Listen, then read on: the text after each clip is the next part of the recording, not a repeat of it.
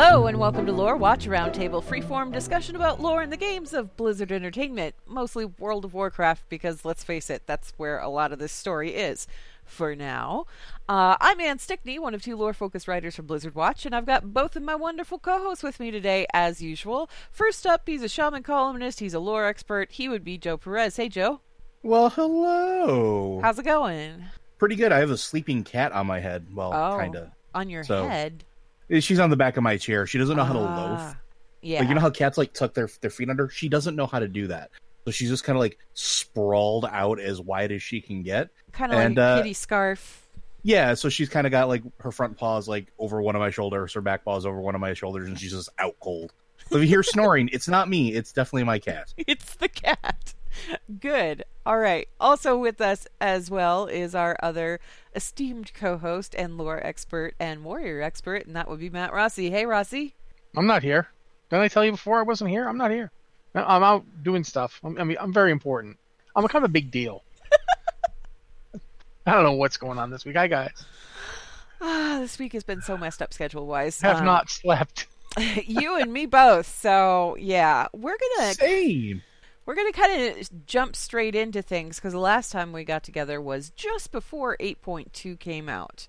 And it has since arrived. People have been playing through it. Some people are even flying by now, which is nice. I am not one of those people yet.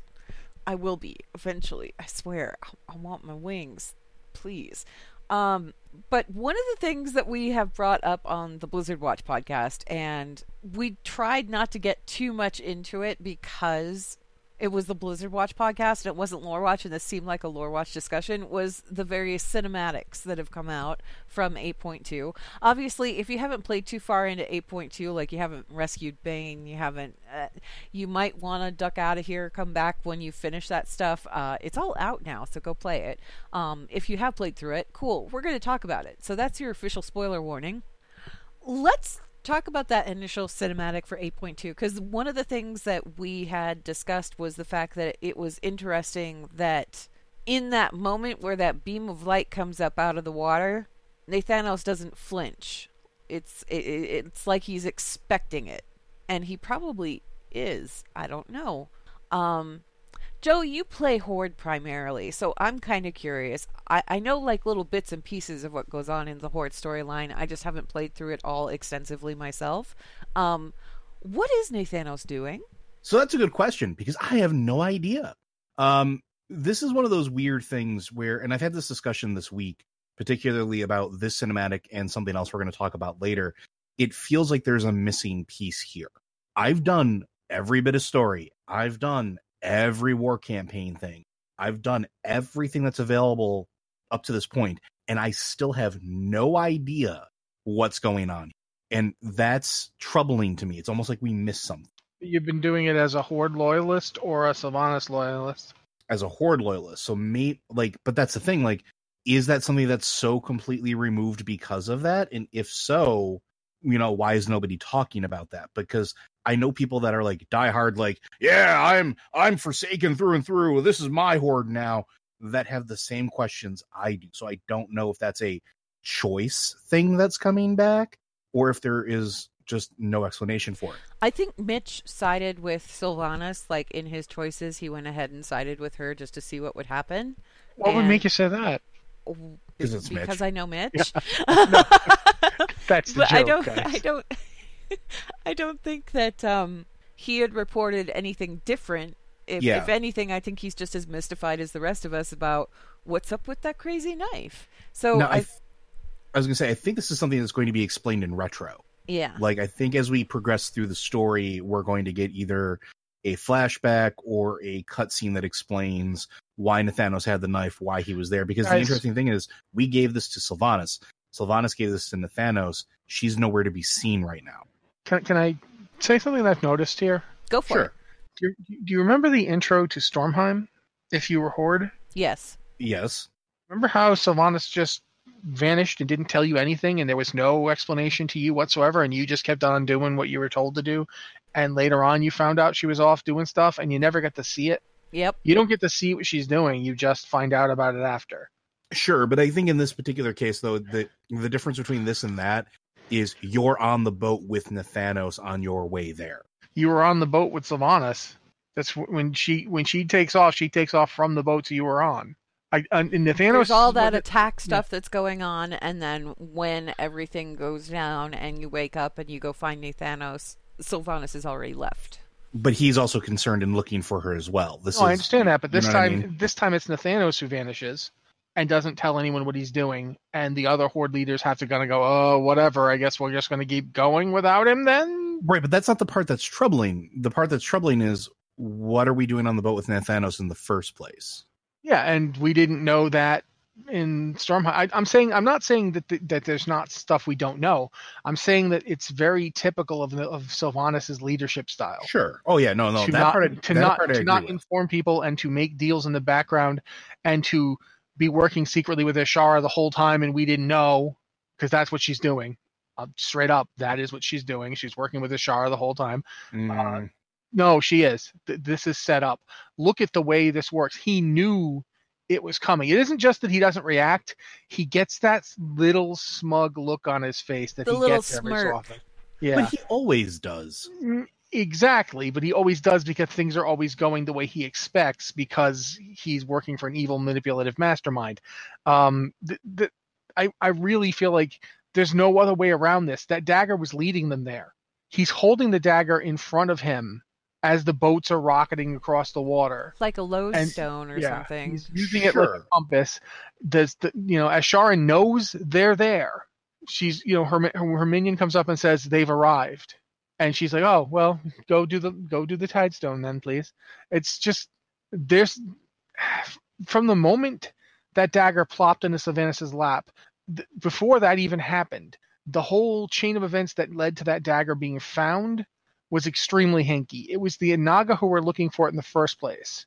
We find it. You the dagger conveniently find a little Yeah. medallion thing Yeah, that we drops find out off of about a that. naga. Just conveniently it happens to be there. Yeah, we find out about that. We find the knife. The knife starts talking to us, and I mean, once again, us being the PCs, we we don't do the smart thing and go, "Oh, the knife is talking." Ah, drop it. We go, "Oh, that makes sense. I should do what the evil knife is Well, telling me." What and if all of this goes to like when we get through the whole thing, everything with N'Zoth, everything with Xal'atath piecing out of the blade, everything with turning it into Sylvanas, all of that stuff, step by step, we're being led somewhere. And I, I- I- feel like very much this is part of that. I agree with we're being led there to a certain degree, but I'm not sure I agree with the pretense that it's Sylvanas working with Azshara. And and here's where I'm coming from on that a little bit. Looking at the cinematics, looking at some of the intro stuff, looking at the story so far, I'm wondering if N'Zoth doesn't trust Azshara anymore and is setting up a contingency plan to put her into the blade. Do you think that N'Zoth ever really trusted I Azshara? I, I, I don't think he ever did, but I think he's starting to realize that like there's no way she's going to essentially side with him and the end of things, right? Like that's not her MO. She she above all else. And everything that happens, he caught her in a moment of weakness. Do you not think he he realizes that she probably resents that? Because all the interactions while you're you're doing any questing in that zone, any interaction you have with her, that's the impression that I get from the dialogue that comes off of her is that she's looking for a way either a to usurp N'Zoth and take over whatever he was going to do, uh, or b has been looking to sort of get out of their arrangement from the very beginning because she will bend the knee to no one, and I, I that's where I or tentacle whatever you want to say. Um, so I'm wondering if N'Zoth isn't hedging his bets and sending Sylvanas, or in this case Nathanos, there with the intention of putting Azshara into the blade, which is why he let Xal'atath out of the blade in the first place. It's a prison. It's a prison for very powerful things. She's a very powerful thing. She's a very powerful thing that might be standing in his way from his endgame. So I don't know. Like it's that what you said is definitely interesting. There there is you know always the possibility that she's working with Azshara, but I also think there's a possibility that she's essentially a hired gun without knowing she's a hired gun. what do you think, Rossi? What are your thoughts on this? I think ultimately it's kind of we're dealing with two individuals who are extremely manipulative and and love to scheme. I'd say three individuals And- at this point. Well, you don't know anything about N'Zoth. He's a good old god. They all scheme and manipulate. Mm, No, they're they're not. That The old gods are completely alien beings. We think we know how to deal with them, but we don't. And it's been proven time and time again when you try and deal with an old god on the level of a master manipulator or scheming for individual, you are playing right into its hands. In fact, I think that could be the problem here. If Sylvanas is working with N'Zoth, she is going to lose. Oh yeah. Um, if the thing about Azshara is Azshara has always been doing well against N'Zoth for the simple reason is that she's not playing. She took she straight up said, I you know, I won't do it. I won't follow you. I won't be your leader. I mean, I won't be your servant. The second you think you can play it, it starts shifting the game. Um, I definitely think Ash- I think Azshara is fully aware that Nathanos is there and was coming in the first place because, like I said, in the cinematic, they're aware they're coming. Sure. Oh yeah. No, they You know. they know that they're coming. The reason they're coming is because Nathanos is on a boat with that knife in his hand, being led to that point. The the Naga know about it. The Naga were keeping tabs on the knife. Remember, they wanted to get it in the first place. So I think the Naga know, and I think Azshara knows. The question is, does so is you know what you're saying about Sylvanas? If you're what you're saying is true, she's directly working for N'Zoth. Well, maybe not necessarily work directly working with N'Zoth, because we know that one of her big motivations has always been the the uh, security of her race's future, right? Like that's always been a motivation for her. That's always been something like that. No, it hasn't always been a motivation. for well, let's say okay. uh, since recently- cataclysm, since Cataclysm. It's, been a motivation for her. But I, I honestly think that the since uh, war crimes, and especially since before the storm, it may not be the motivation for her. But what if it's what if this is that promise of power through not necessarily directly, you know, given by N'Zoth, not directly communicating with N'Zoth? We know that she follows bits of lore, hence the the lantern, hence Helya, hence all that sort of stuff that she's been going through. Where like this is an artifact, this is a very powerful artifact that I could use to accomplish whatever goal I want. What if that's what happened? It's not necessarily that she's directly working with him, but her spy network came back with this information. Hey, look, the Naga are looking for this powerful artifact because XYZ, here's what it can do. And she goes, Oh, I can use that for this. And so she's playing right into the hands of whatever scheme is going on under that promise of whatever this thing is supposed to be able to do. Because don't forget, she never wielded Xal'atath while Xal'atath had a sentient being in it. We did as player character. She never dealt with that consciousness. It's empty when we give it to her. I think there are three potential possibilities here. I bet you there's a fourth, but I want to wait for There's yours. probably there's probably a fourth, but but there's three right off the bat. First off, Azshara's trying to turn on N'Zoth and wants to put N'Zoth in the knife, because as we've said before, the knife is kind of like a prison. Um, so you know, put the old god in the knife, and then Azshara can rule the world. Cool, that's great for her. Alternatively, N'Zoth wants to put Azshara in the knife because Azshara has done about as much for him as she possibly can once he is released, and he no longer wants her as a piece on on the chessboard, as it were.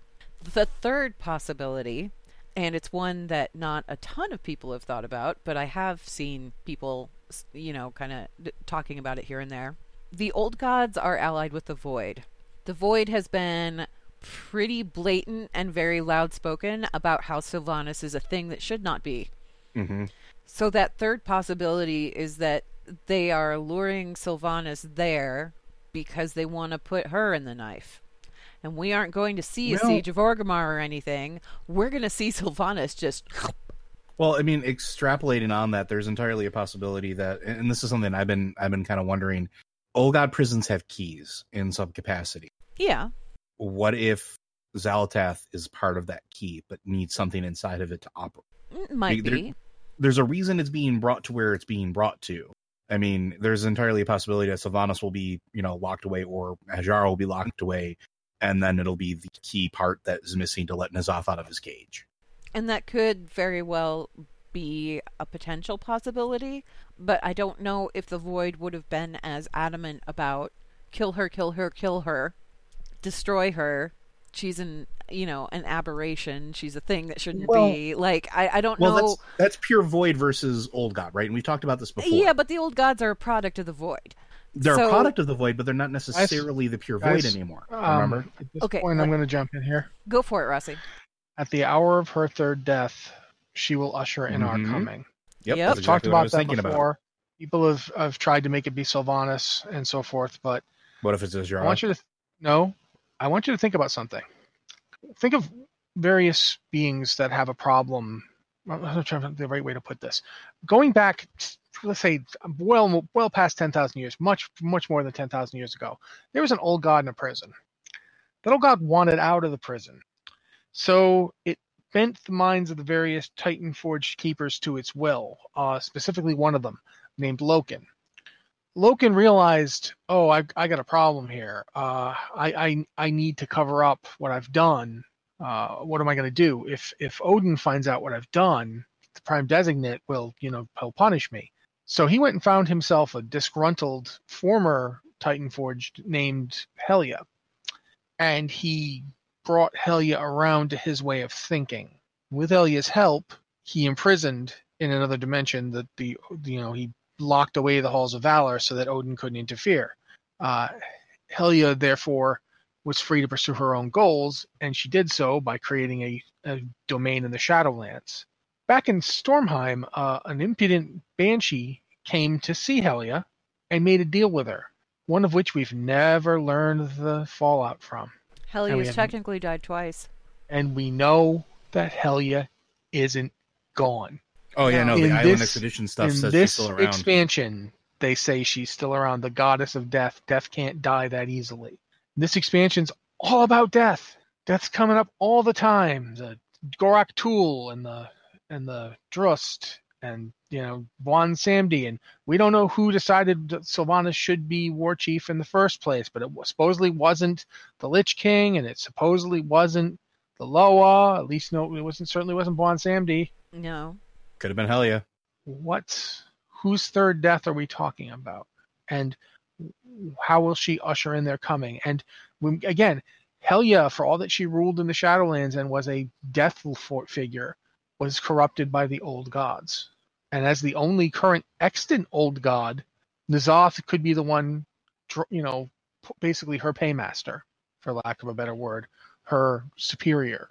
And sylvanas and helya have some kind of deal and if anybody understood how to use a soul trapping knife, hell, you would. So I, like I said, I think there's a fourth possibility. There's more than that even because I could come up Yeah. with two more. Oh yeah, there's a myriad But- of I possibilities. do think that Sylvanas and Azshara have had contact. Even if the two of them are playing the game of each is trying to play the other, I absolutely believe that Sylvanas, I'm just going to say this, Sylvanas would think nothing of betraying the Horde and has already done so several times. And she does not care. They do not matter to her. She will she talks a good game about them mattering, but they don't. And she she does that very much with the Forsaken, but they don't really matter to her because look how fast she came up with ways to justify eliminating whole swaths of them. The second they, you know, what what Sylvanas truly, above all else, wants is control, and you see that in in Before the Storm. They won't listen to her, so she has them killed. It's she t- she thinks she knows best, and if you don't listen, she'll just take you out because it gets in the way of what she believes is the best possible outcome. And all of this really started going after she touched the Azerite. hmm And for that matter, Anduin Wrynn, who never gave up on a person in his life, Anduin Wrynn, who got crushed by Garrosh Hellscream, crushed. Almost all the bones in his body's broken, so badly damaged that Velen could barely save him. And yet still, multiple times went into a cell to chat up Garrosh Hellscream, even though Garrosh was treating him with contempt the whole time, has given up on any hope of, of reaching peace with Sylvanas Windrunner at the same time after they touch the Azerite. I don't think that they're out of control. I don't think they're insane, but I think the Azerite has very definitely influenced them. If for no other reason than it basically brings along, it, it kind of creates a heightened state where everything you ever thought of can seems possible and feasible. And I believe that Sylvanas even says it's this. a step above Calamite and the whole will Yeah. give you ideas.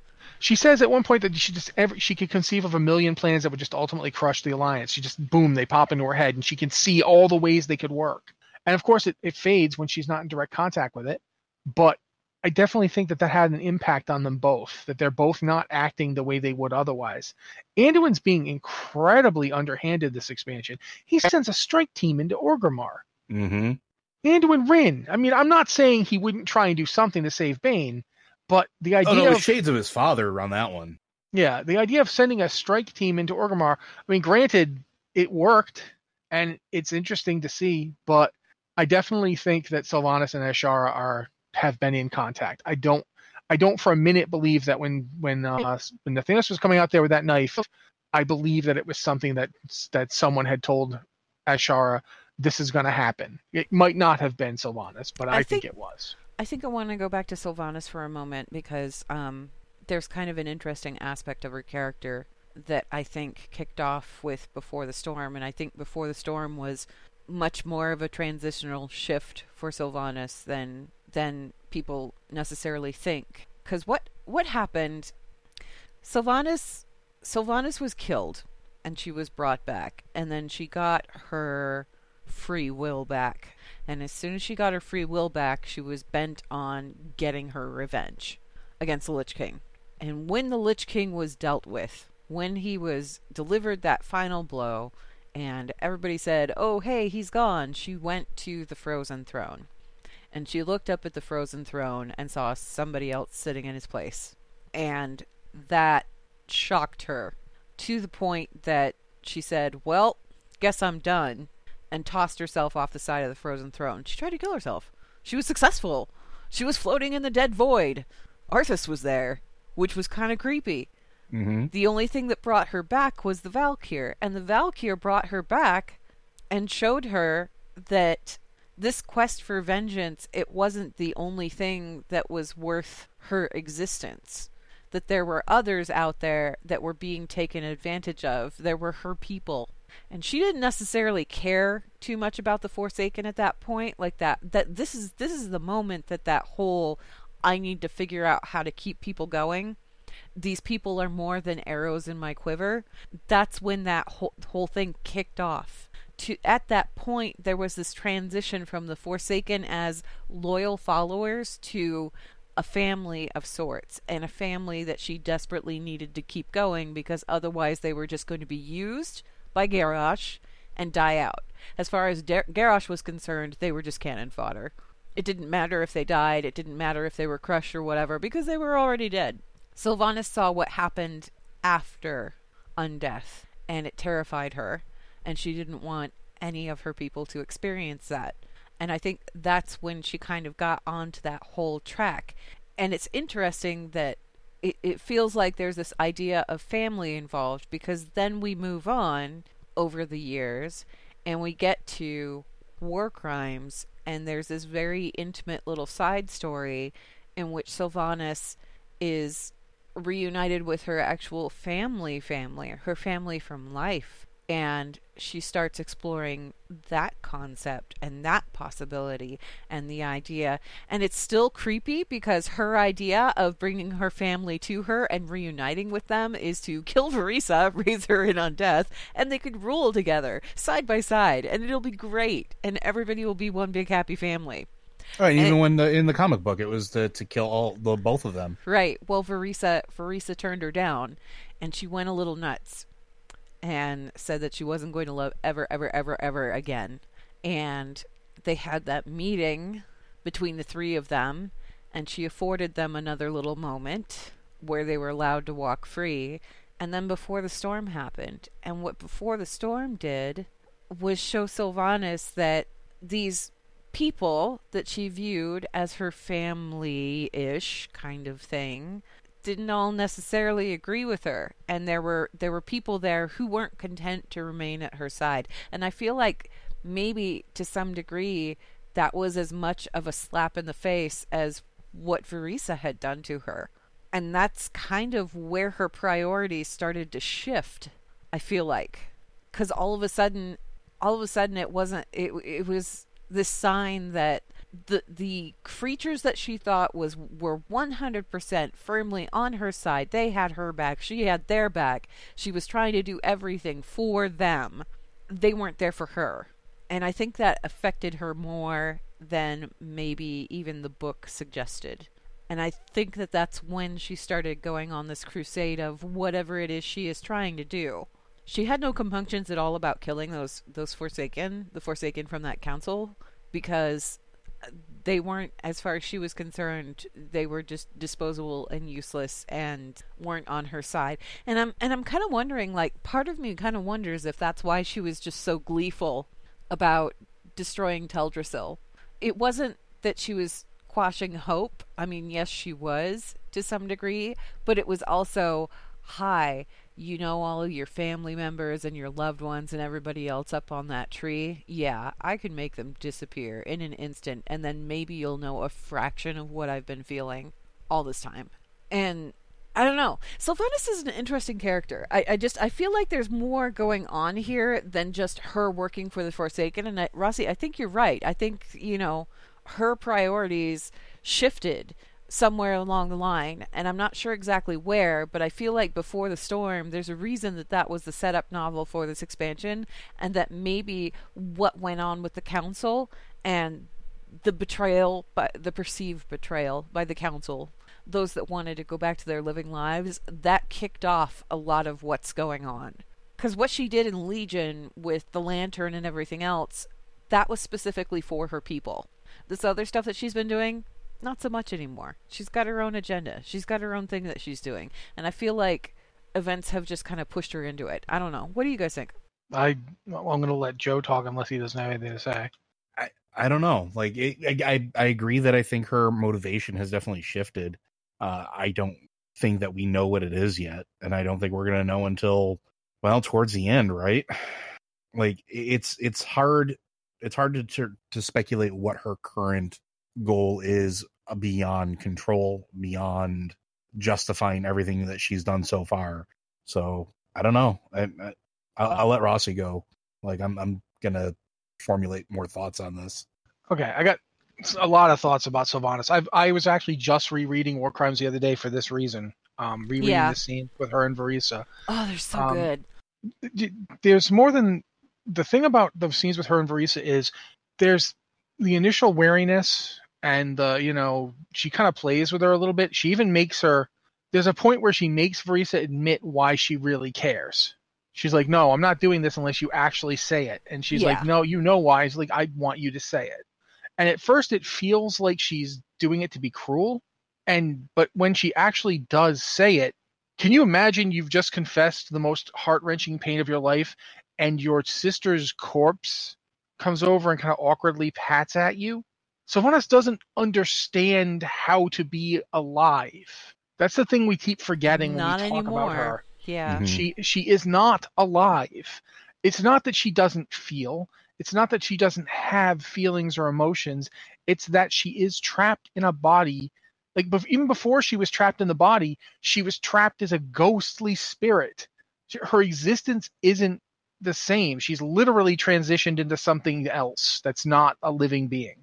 Sorry, I just had a throat thing there. Uh, and because of that, the way she approaches all this stuff is different. It's it's flattened out in places. It's her emotions when they erupt go completely volcanic. She doesn't have she neither has the the warmth of a living being nor the control of a living being. And as of it as a result of that, everything she does, if you if you watch her, if you look at her in in every scene she's in, I think Patty Patty Mattson does a great job of playing this. Sylvanas is an extremely precise and controlled individual because at any moment she can erupt into that screaming banshee, the, the one you see in the Battle for Undercity trailer, when she's blowing up into the banshee and goes through multiple people and screams for the horde really loudly and in that voice. That's who she actually is underneath that surface. Sylvanas is roiling emotion, but she can't be not just and it's not a case of her just being strong-willed to control it. She literally cannot deal with this. She cannot face it. She cannot bear it. There's a point where she's like when she's talking to Vereesa and she's like twitching. She's actually like twitching. And she's like it's it's it's like she she doesn't want it to stop but it's like phantom pain. It's like a, the, the feeling of a limb that you lost a long time ago. You don't have the limb but you still feel it. And that's what this is like for her and and she you know she was I believe she was completely sincere in her offer to Vereesa. Yes, she didn't tell oh, her absolutely. about killing. She Yeah. didn't tell she didn't tell her about killing her, but that's because she knew she wouldn't understand. And I but moreover, I believe that when Vereesa apologizes in the comic and Sylvanas doesn't give the kill order, there's like I don't know how to explain explain this with a way that would make sense. Uh, I'm gonna just use something from my own life. Um, when when I, I went through certain trauma when I was young, and when when you go through that kind of trauma, it changes the way your your thought process works. You don't have the ability to calmly and rationally, you know, weigh the, the odds of something happening. You immediately kind of get a panic response. I think they call it, it it's like PTSD. You, you, and you you can possibly fight it, but the fact that you're aware that it's happening doesn't change the fact that it's happening. Mm-hmm. And Sylvanas, I very much think that is what's going on with her. That she might, in some part of her, know this uh, this reaction is not is completely outsized. If you look at the the, uh, I, I keep going back to the the old soldier cinematic. When you look at her staring up at the tree, that is not the look of somebody who is enjoying it. She's not looking up at that tree and exulting. I showed her. I killed all those people. That's a look on her face of what? Like there's a look of pure like confusion. Like what did I do? I, I know I did that. And then when she starts when when uh Saurfang starts talking to her, she gets this like look on her face of like what? Like don't bother me now almost. Because you know he's he's bothering her with the truth of it that this is what you've done is so horrible this is going to have repercussions they're going to fall on us like a hammer. And and I think we should move on to the second cinematic because I, this connects to that. So if we discuss that for a bit, I can come back to this and I'll, I'll have some stuff to say about it. Yeah, the other cinematic that I wanted to talk about was the one that comes in after you rescue Bane. Um, Jaina teleports everyone safely to Thunder Bluff, and there is a cutscene where Jane and Thrall, Jaina and Thrall, did I just call her Jane? Jaina, Jaina and Thrall actually talk to each other. And I we were joking before the show that this is it's it's the su- successful culmination of the first leg of Thrall's apology tour. because the conversation that they have is a really really good conversation and it's one that they should have had like all the way back during um oh my gosh no tides of tides of war Mm, yep. Okay. When Jaina when when Theramore was destroyed and um Jaina kind of went off on her bender um Thrall came to her to try and talk some sense into her and he did a really terrible job of it. And I feel like the words that he said this time around were a lot more effective and kind of demonstrated that yeah he does blame himself for that stuff. I on on a level that maybe we don't quite comprehend yet but Jaina gets it because she's been doing it for years, and she's only just begun to forgive herself for it. Um, and you see that, you know, when you're playing through the Alliance quest chain and you go save Jaina, there's that wonderful, wonderful, wonderful cinematic with her and her mother. Uh, anyway, let's go ahead and talk about that. Well, one of the things I wanted to tie into here is there's a lot of mirroring going on Yeah. with that cinematic. Um, and one of the things it does, there's there's the point you mentioned about you know Thrall's finally saying to Jaina the stuff he probably should have said earlier. I don't know that I agree that he should have said it earlier because I don't think it would have worked. I, I don't, don't think, think she would have listened were- to him at that point. No. It was definitely the right time now. Yeah, and uh, not only would she not have listened, he wasn't there yet. Like I don't think Thrall really understood what he'd done wrong. Oh yeah, Up no, that was and- that was very apparent. and there's been a lot of one of the things that I've I've liked in War Crimes again going back to War Crimes a lot because I re, one of the reasons I reread it was because I've been thinking about this stuff. There's the part that Bane mentions. There's a thing that I think Thrall had not internalized until War Crimes. That there's a scene where Cairn comes to him and says, "You can't put him in charge. You can't do it. He will destroy the Horde. You've got to stop." And Thrall's like, "Well, look, I'm gonna leave you as advisors. He's not gonna listen to us. I'm telling you." You can't do it. And Thrall got angry. Thrall basically pulled a, I've made a final decision. This is the way it will be. If you have concerns, stay and guide him. And he basically Cairn- pulled rank.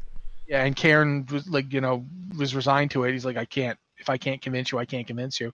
But Thrall always knew there's the part where Bane stands up and Bane says to him in court, he goes, with respect, why didn't you listen? And Sylvanas was thrilled. Sylvanas was like, yes, he, everyone saw him get blamed. Um, but I think that that's that's a lesson he didn't internalize until he finally had Garrosh at his mercy and didn't he didn't show mercy. Well, I mean, You look at that last the last statement. Like Garrosh sitting there tells him it's your fault. It is everything that happened is your fault. Actually, even more than that, the, the statement you made me is not just saying everything is your fault. Mhm. It's saying literally, I am your creation. Yep. I am what you wanted. I am the orc hero you thought should be in charge. Because you secretly, the reason Thrall failed as a leader is because Thrall didn't think he was a good enough orc. Yeah. He never has thought that.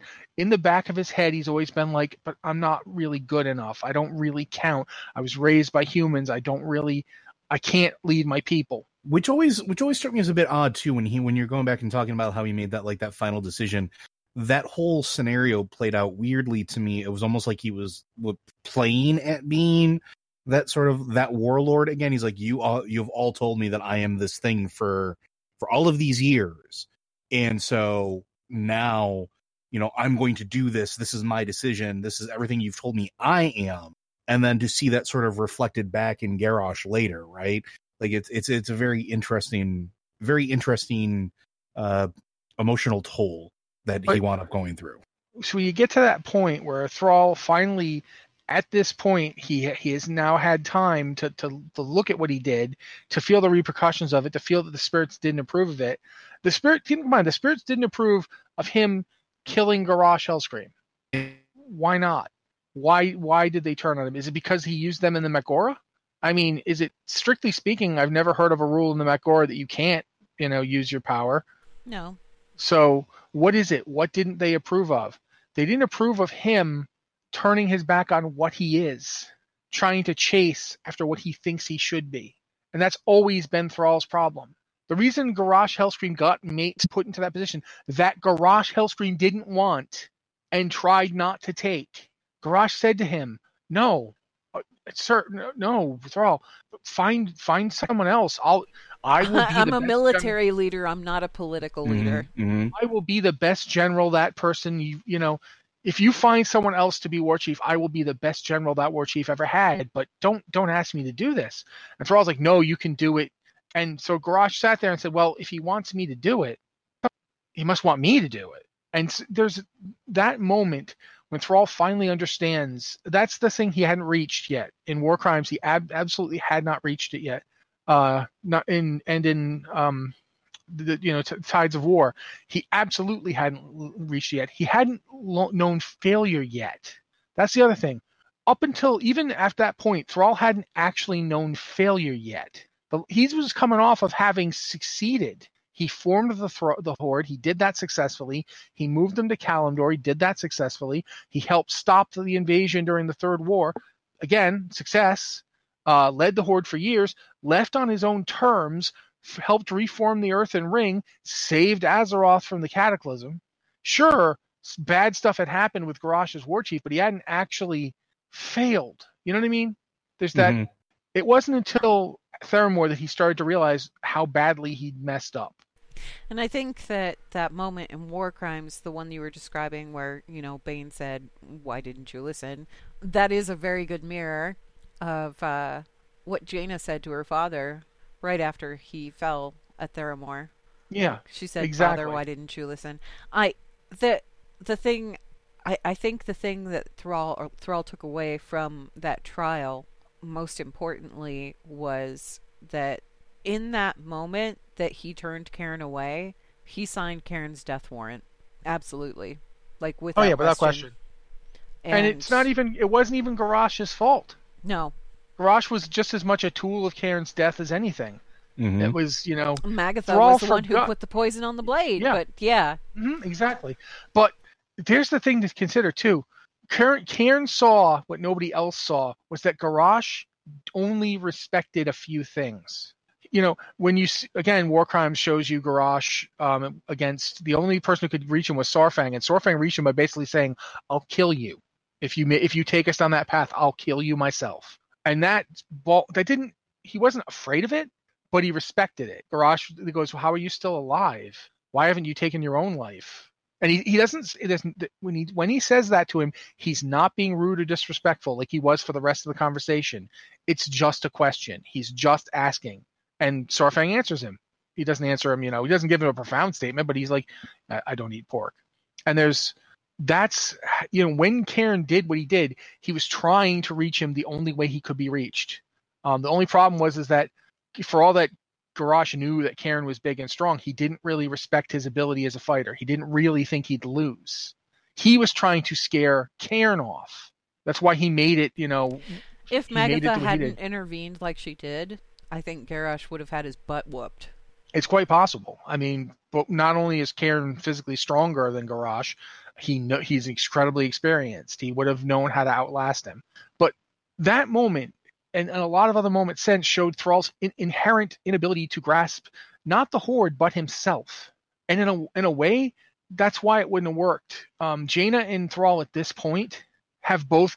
He's just starting to. She's been through everything. She's been through all of this. She's been through the Arthas stuff. She's been through Theramore. She's been through the Kirin Tor turning on her. She's been through returning to um, and uh, rising to the rank of Lord Admiral, dealing with her family, reconciling with her mother, reconciling with her past. She's been through all that. You can't walk through that much fire and not get tempered. At this point, Jaina, she is a very pragmatic person. She's a very reasonable person.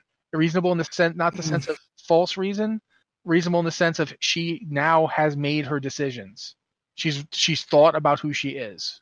Doesn't doesn't mean she's perfect, and I'm not trying to say she is, but she's finally the person who can live up to her failings and not just failings like you know i failed to save you know arthas or whatever when you do that scenario and the the Sunreaver shows up and says you you purged us and she you know she doesn't deny it she doesn't try to claim well you were you know you were she says something like you know you were working for the enemy or whatever but she doesn't really defend herself. She just says then your problem is with me. So while that's a really cool like character development for her here's here's where as a horde player i have issue or at least i feel like i'm also missing something here with this evolution of jaina. Because literally all of these things happen after she just sieged a city and murdered a lot of innocent people and like uh you know she didn't? Yeah she did. She didn't murder any innocent people. Mm, you guys The- they were horde allies. They were working as part of a plan to help conquer the alliance and Kul Tiras, and you know they were because you sure so those, all those all those merchants and orphans and everything those those are helping Okay. that along too. Tell- tell- right but my point is as a horde player i'm giving you my perspective here. Whether you agree with that or not that's your that's your decision.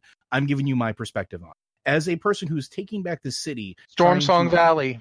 As somebody who's taking back this city and attempting to save innocence from this and i'm not saying what the horde did was right i'm not justifying any previous action okay? I'm talking about this particular instance. As a horde player i'm coming off of the siege of Dazar'alor, where she is the penultimate fight after she has helped raise this city or at least attempt to uh and seeing as a horde player all those people that are running screaming for those lives children and innocence and stuff like that and then seeing her go, okay, well, I guess things are okay now. Like, I feel like I missed something in between. I don't see her say that. She doesn't say that at all. I'm paraphrasing, but I, you know, yeah, but you're kind of stretch. You're kind of distorting it by with your paraphrase because she doesn't say things are all I right heaven, now. heaven for, She doesn't Let- offer. Jo- I'm Rossi, giving my opinion on Rossi, it, let right? let Joe finish because we're hearing we're hearing what it looks like on the horde side. So let's just Right. hear what it looks like on the horde side here before we interject But- or and while I while I enjoy the development of uh, of of how that story, how that cinematic ends, and I think that's where it should have been,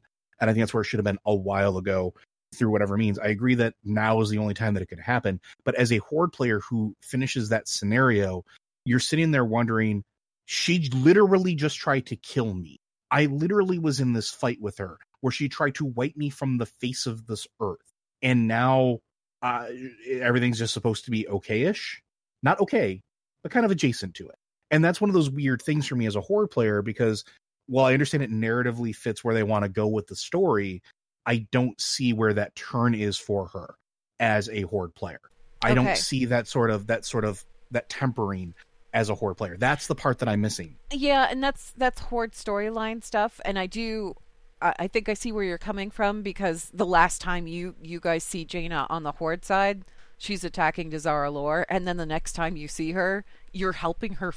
She's helping you free Bane, so there's like a disconnect there. Is that what you're getting at? kinda and like and even as me as a player who like isn't is a horde you know loyalist in game but not a sylvanas loyalist Right. and not down with what she's doing and trying to do my own thing and wanting to save Bane, it still comes off as weird. Yeah. and, and- and that's that's the part that I have a problem. Yeah, and I think I, I think maybe that was handled a little awkwardly. Um, but you have to keep in mind, uh, you know, what Rossi said about Stormsong, because there's a lot of vid- valid, val- I can't word today. There's a lot of validity in Oh, what yeah. he said in regards to Stormsong, because those guys were just minding their business, and then the horde showed up and decided to raise, like, just torch everything. Oh no, again, So- I don't disagree with any of that. the animosity the animosity has been building between both sides for quite some time now what you guys miss on the horde side as horde players is that whole storyline with jaina and the resolution that jaina gets to that she comes to at the end of all of that and how she gets to be lord admiral there's a lot of there's a lot of character progression there and a lot of introspection there and a lot of jaina forgiving herself for all of the stuff that's happened to her because a lot of stuff has happened to her and you don't necessarily see it on horde side you, you and that, just that's don't my problem, right? Yeah, Yeah. like that would have been nice to have like even a glimpse of that or or something like that where it's like I've you know I've had time to think about this or something. And I feel like I feel like with this particular cinematic, Jaina's not necessarily there for horde players. Thrall is. Oh, and, and I agree with that. yeah. Um Yeah. Also, I do think we have to mention too. that This is not a conversation between Jaina Proudmoore and the Horde. no. No, it's Jaina and Thrall. Yeah, and it's different when it's somebody you've had a lot of different relationships with. Like, quite They've frankly, been Jaina- through a lot together. quite frankly, I'll just say this: if Jaina Proudmoore killed your character, you deserved it at this point. Straight up, you deserved it because you were an enemy combatant in her territory. You went and actually did. If you did Stormsong at all as Horde, you straight up engaged in a campaign of war in her land. Just like I, as an Alliance player, I've gone to to Zandalar and I've done stuff in their territory. If Talanji whooped my ass, I, of course, she's gonna.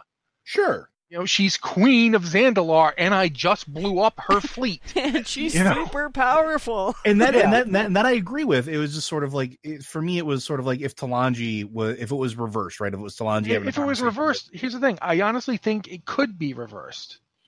I do think there could be a point where Talanji agrees it's better for everybody if we back this down. Not because she likes the alliance and wants to be friends with them, because I do not believe that's true. Her father is dead and she wants Yeah. revenge. Oh yeah, But she wants to, she wants revenge as a living person who gets to have revenge because she's alive. I, I think that the Jaina Thrall conversation it works because both Jaina and Thrall are at a place where they can forgive each other sure. and that's the point where when he says i wish i could change it all and he even says to her we've done this we've we've been at the crossroads how many times we've done this and it always ends Yeah. specifically. Yeah, and I get that. It's just So- that if it was a discussion between Jaina as a representative of the alliance and somebody as the horde, like I don't view as a horde player, Thrall isn't part of the horde anymore. He's withdrawn from that. I think He withdrew from that a long I time ago, and I think that's t- where the disconnect is. Well, here's the and thing, I think, Joe, I, here's- that- I think what we need to take from the cinematic, though, is that it's not a meeting between Alliance and Horde that we're witnessing here. It's Mhm. the reunion between two old friends. but, But- there's also something else here there's something else here that i really i honestly want joe to think about here because i think the cinematic is asking you this question are you in the horde anymore See, and that's the thing. I don't think that for as a play as a horde player, I, think it don't is- get that from it. I do think that that is the question it is asking, and it's really asking: is is anybody? At what point aren't you just a member of a faction? See, and I think And at I what think- point are you something bigger? There's we're moving that. That's the entire message of this whole expansion. It's the the, the one cinematic we haven't talked about when we've been talking about other cinematics because it's not a full cinematic. But when you go to the Chamber of Heart Mhm. and you talk to Mimiron and you get the the bit with Mother when she's you know starts talking about the essences and all that stuff there's a point where he straight up just says you know champion if you don't do this the world is going to die and that But- there's this thing this undercurrent that i think is in both of these cinematics not in both of these cinematics it's in that cinematic that i think is trying to be established at the end of this one these people are all have to make a decision are we going to work together or not not because the thing with Saurfang turns to Jaina and says, "Tell your king he is not alone." Mhm. that harkens back to which one? Oh, what cinematic was that? I can't remember the name of the cinematic where where Andu- Andu- Anduin Anduin says, you know, he's like, I hoped you would stop her, and Anduin says, I can't, and then he opens the door and goes, not alone. Yeah. So, and and I get that, and I understand that, but I think if it wasn't so heavy-handed in that regard in the questing as a horde player, like immediately after that, you launch into a series, you launch into a discussion, a quest with Lor'themar uh, about specifically that, and you get more of that from that than the cinematic. And maybe that's just me having gone through those quests. But as a horde player, I feel like that's been a setup since. I mean, how many weeks ago did we talk about the the uh, trial of Bane, basically giving back uh Derek and then him coming back and being arrested and sitting back and talking with all those NPCs yeah. and you're already starting to see that that's been that's been the thread since this expansion began is that all of the leaders are like this is this is not cool but i'm too afraid to really do anything all that fear is starting to give way and as the champion you can now you know sort of exact that sort of balance or try to be that look i gotta go do what i gotta go do. And it's not burn a tree. It's not murder innocence. It's i gotta fix the world and then go punch the big bad in the face. Like that and i'm fine with that. I think that the cinematic does a little bit of that but i don't think it does as much of that for a horde player if you're playing the quest because the quests do that 10 times more i think. So again just my opinion on it as a horde player i, I wish there would have been just a little bit more callback to the resolution of jaina throughout that whole thing because again we don't get to see that as a horde player that would have been nice to sort of round it out Yeah. Yeah, I can see that. I can see that. Um I think what I appreciated about the cinematic though is is you know what Rossi was talking about as far as that question at the end there and that answer that Jaina gives. It's not necessarily applicable to Thrall and Jaina. It's applicable to every player who is witnessing that scenario, who's who's witnessing that cinematic. It, it's have we grown beyond this? Because we've been playing World of Warcraft for how many years now? Fifteen? Is it fifteen? Did they just do their Shut 15? up! I don't want to think about it. yeah it's like 15 years. Far too It's long. been a We've been playing this game for a very, very long time, and when we came in on day one, it A World was... of Warcraft subscription is going out with prom next week. I don't want to think about this. Oh, jeez. So, like, when we first came into that game way back when, it was Alliance versus Horde, which was a pretty standard concept, and yeah, it totally worked because that's what all of the Warcraft games were. Up to that point, it was Alliance versus Horde. It was this RTS stuff that was going on, and I guess the question is have we moved beyond that narrative beat? Is it time to move past it all? And I feel like Thrall and Jaina have been through enough and seen enough and been kind of like witnesses and participants in just how bad it can get that they have answered that question for themselves. Yeah, it's gotten too bad. Yeah, they are willing to set that aside. They have been. They have been for the longest time part of the reason Thrall was having kind of troubles as a leader was because he was trying to pursue that diplomatic path and there were members of the horde that just kind of weren't having it. They they didn't want to let old hatreds die. hmm Same thing on the alliance side. There were alliance members that did not want to let old hatreds. Jaina was kicking around in Theramore, but what was going on in Stormwind, you know, and I think these two have probably had one of the longest journeys in the game to date um because it predates the game. It goes all the way back to warcraft 3 mm-hmm. so exposition or no i think that question is still a valid one. And we aren't going to get to emails today. I'm so sorry folks but like we're already running out of time so this is this is fine this is fine i don't mind Did like you a honestly think we were going to get to emails? I, mean, I thought on. maybe we would, but you know, it, it. Anytime we bring up Sylvanas and anytime we start talking about Thrall and Jaina, yeah, we're just we're. I didn't even get to mention the thing about Sylvanas that I tied into the cinematic. Well, I will. I will let you do that. I will let you Oh, do no. that in a minute.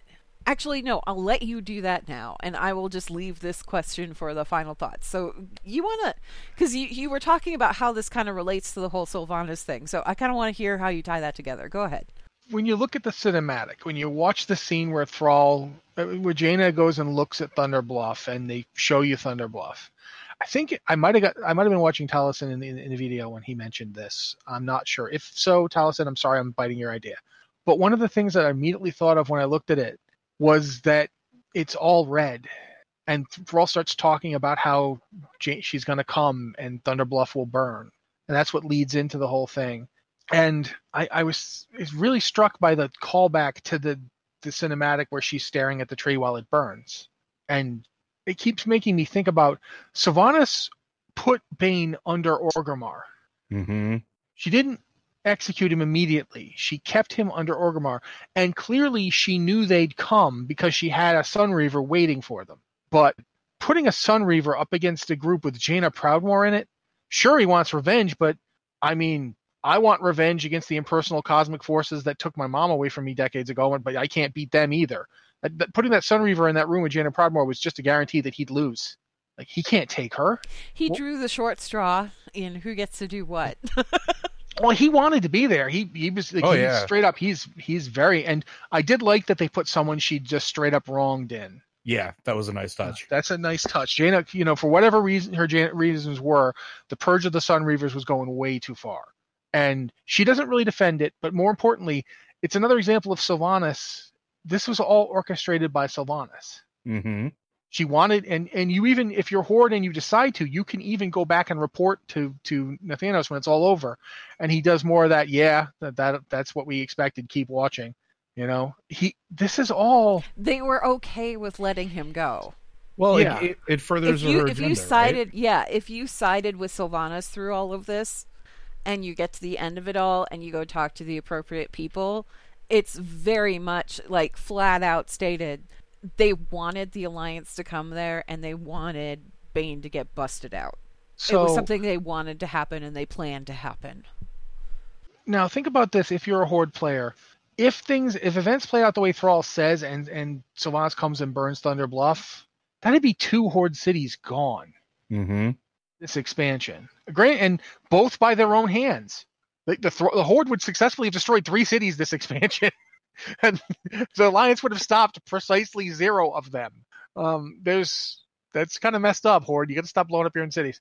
Uh, but think about, I feel like we're expecting a swerve. oh, I'm I'm expecting a swerve from Sylvanas almost because if there's not a swerve, it feels thematically wrong like just wiping out Thunder Bluff. That's like okay. Now all the Tauren, like we're I guess it's all the Tauren are the enemies of the Horde now.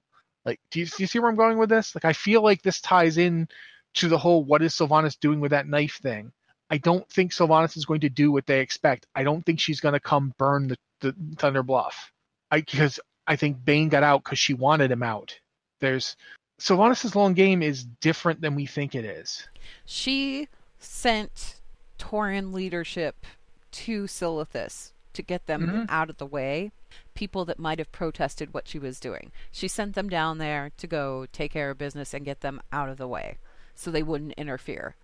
Bane's been Yeah. quietly kind of interfering in the background, and this may be her way because she can't just, you know, send him to Silithus or whatever.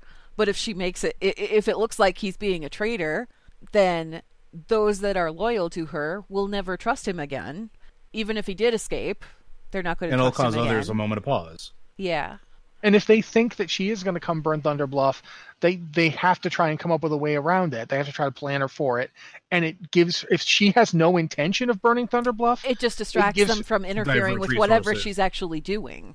yeah. Ex- I'm not saying that it won't happen because it might. I, I'm never going to try and bet on what the story direction is going to be, but I keep looking at this and thinking now she's got them all worried about Thunder Bluff, and meanwhile Nathanos is doing whatever he's doing with that dagger, and nobody is stopping it.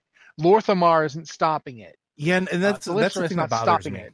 It doesn't bother me. It just I find it fascinating. Well, Like- I, I'm sp- particularly the Lor'themar thing. Like, I'm I'm wondering if he's going to start actually being mo- more overt finally with some of the dialogue that's been had because there's no one left. Everybody else is busy. Everybody else is preoccupied. Like, it's falling squarely on his shoulders at this point. I don't know. It's an interesting question. It feels like it feels I mean, like if anybody's if anybody's going to be as sneaky or as as potentially behind the scenes as Sylvanas, is the only one that I think in that, of all the horde leadership that has a half of a chance. because He, he, knows knew the her. tricks. He knew he was trained by her, wasn't she? Wasn't he at some point? He was He- her second. Yeah. he, He- was. he yeah, knew worked her. for He So- knew her better than anyone when she was alive. which makes him better than the Thanos is, is just not acting on it, at least in my opinion. You- But here's And the knows thing. the tricks. Here, here's the thing about the Nathanos uh, Lor'themar situation. If you go back and read that story, Lor'themar hated Nathanos, Oh, resented he the did hell not out like him. Oh yeah, at all. no, they hate each other. And Nathanos was a better archer than Lor'themar, and that was all it took. Lor'themar has an ego, and he's not like you'll notice that Halduron Brightblade is currently the head He's of a the high Rangers. elf. Of course, he has an ego. They all have egos. Yeah, I play but- one anyway. just the whole thing. There's a lot going on there. I, I just I keep coming back to this. I don't think Sylvanas wants to burn Thunder Bluff. I don't think it's an interest to her. I don't it's a think she cares about it.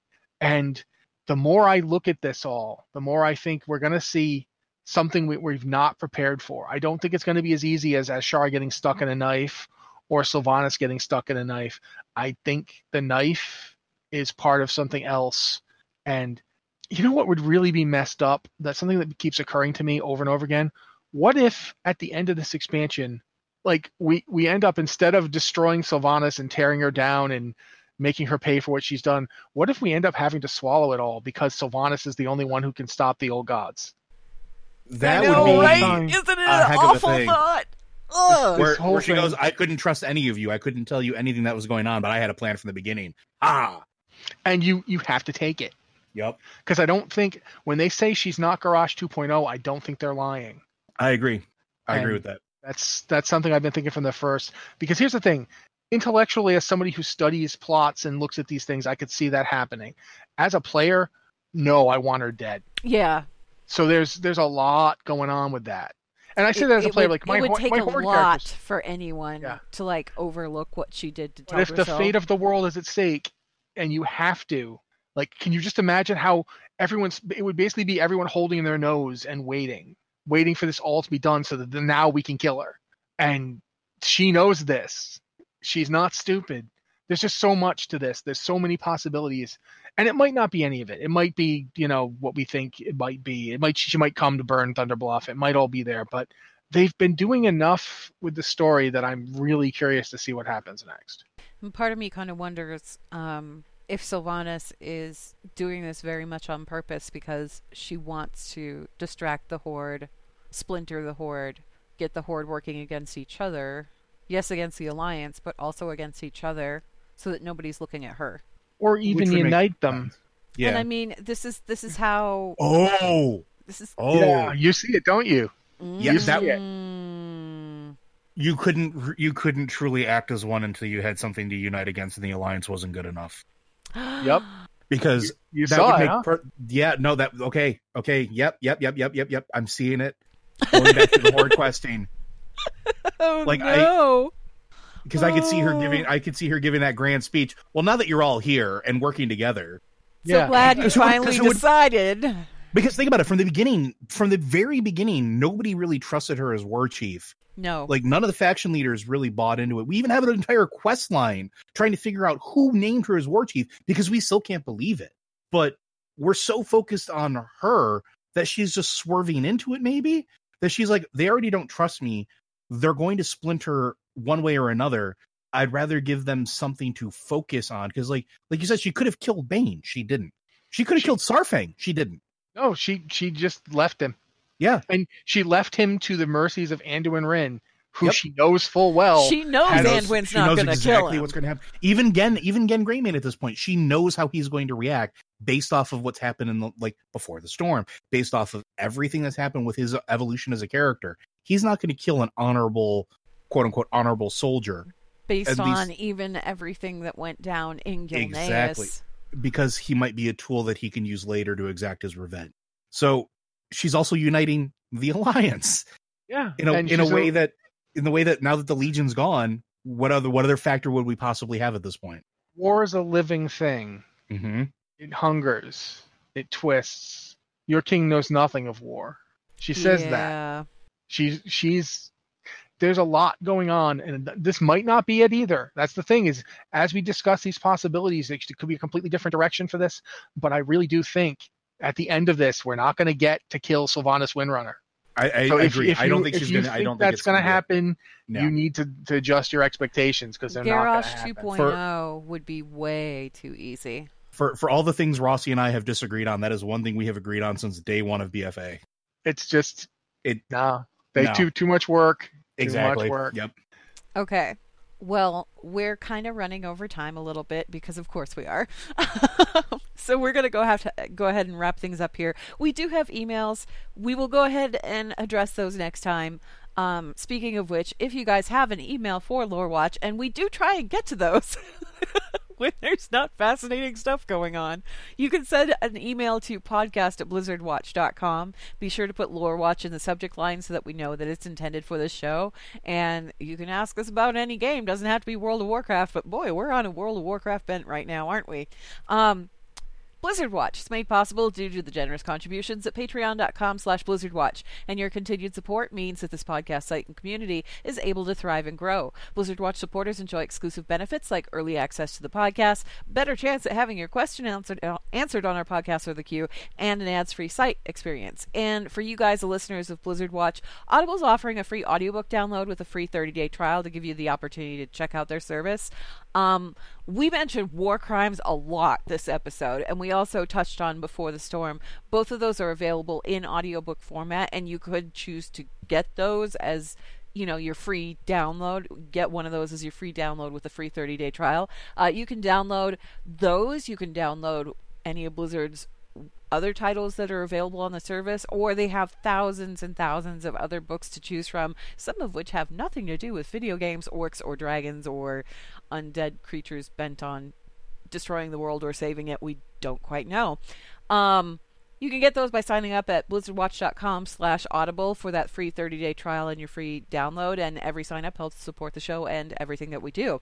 Okay, guys, final thoughts. And now I'm going to go back to that question that I was going to ask you, but then we got diverted. So, Rossi, I know you had mentioned that, like, it seems like that question of faction loyalty and whether the factions are necessary and whether any of this is doing any good, that kind of thing, um, whether anything has actually changed, uh, seems to be addressed to the player as much as between the two of them in that cinematic. So I want to ask you guys, um, are you ready to say goodbye to the horde or say goodbye to the alliance? Are you are you ready to just like drop this faction divide and work together on stuff from a narrative standpoint or do you think those old hatreds are still too strong to get over joe I've been ready for years for that, honestly, because I've never been a big alliance versus horde person ever to begin with. I thought that it ran its course through the RTSs and through the expansions that we've already had, and I think it's time. I, I think it's been time to move on for a while. But the more that I look at it, the more I look at the NPCs that are dying out, that are being removed, the pieces that are being removed uh, from the story aspect of things. Uh, those old hatreds are slowly but surely I- I don't want to say they're dying out because obviously we just had a tree burning, but for the most part, like You made it young- sound so festive. but but the newer generation I think is more likely to see it's a midsummer the fire festival threat. right now isn't it Of course, no, um, Mid- anyway but I but I think I think it is time, and I'm I'm one of those people that I'm ready. I'm ready to sort of be done with it. We don't have to be best friends. We don't have to be you know going through skipping through the streets of Stormwind together holding hands. But I think it's time to like, oh, war is everything. That has sort of run its course. It served its purpose. It's done, in my opinion. rossi what about you I have a lot of different feelings about this depending on the day. i Um, know It's I, I I wish I almost wish I hadn't decided in Legion to play an elf. I went into Legion. I'm like, I'm gonna play a night elf this expansion. I'm gonna cause all that night elf lore and Azsuna and ooh, Azshara might show up and there's stuff going on. And then they then they burned the world tree and it's like, ah, ah.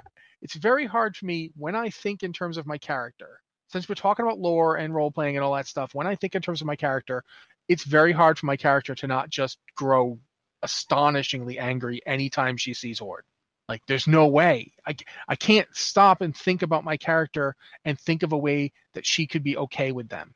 You know, it, it, it's like asking, it's asking a lot. Like you talked about Horde players the last time they saw, you know, Jaina, she's killing a bunch of people, and I, I get that she was, but imagine you're now asking a night elf, "Well, we got to make peace now." They they marched up here and burned my home. No, like imagine you're Anduin at the end of this and you're trying to sell that peace plan to the Night Elves. Like, what would their response be? It doesn't feel like it would be good. Please So- present your idea to the Night Warrior. I'm sure she's going to Yeah. be real open to hearing about that. So there is that. That's an aspect of it that I do that's in me. But at the same time, orcs and humans have never seemed more alike to me than they do right now. Oh like yeah. there's there's everybody's getting dumped on everybody's getting having losses. Everybody's losing stuff. The the Zandalari have just like lost their king and their fleet. The Kul Tirans their nation's been dumped on for years. It's just everybody's like you feel like everybody's tired. And it it feels like when Joe mentioned that the lore figures are leaving even Genn Greymane feels like he'd kind of like it to stop. Mm-hmm. when Genn Greymane looks like the scene of him on the boat and he's being dumped down and he's like he has that oh god you're gonna put me in the bath look on his face that my dog gets and I just I don't think the Horde and Alliance should go away because I don't think it narratively I don't think it would make sense that they'd form a prayer you know form a circle and start singing happy campfire songs at each other. I feel like they'd want to uh, you know if nothing else they'd want to get some time apart and not deal with each other for a while. But I think for players I think it's a good time to finally move to a how about you go over there and we'll go over here and we'll just stay where, where we're supposed to be and you stay where you're supposed to be and we don't talk like well if i have something to say to you i'll send it to this guy We don't have to be friends, but we do have to coexist. We can be Yeah. frenemies.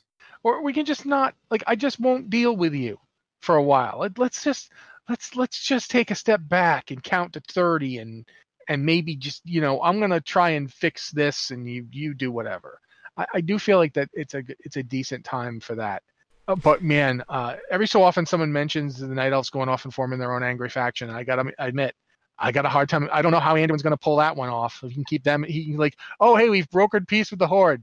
You're okay with that, right? Really? You're okay, Tyrande? You're not talking, and you're just staring at me, and I feel like I'm getting warmer. Oh, there's a beam of moonlight directly over my head.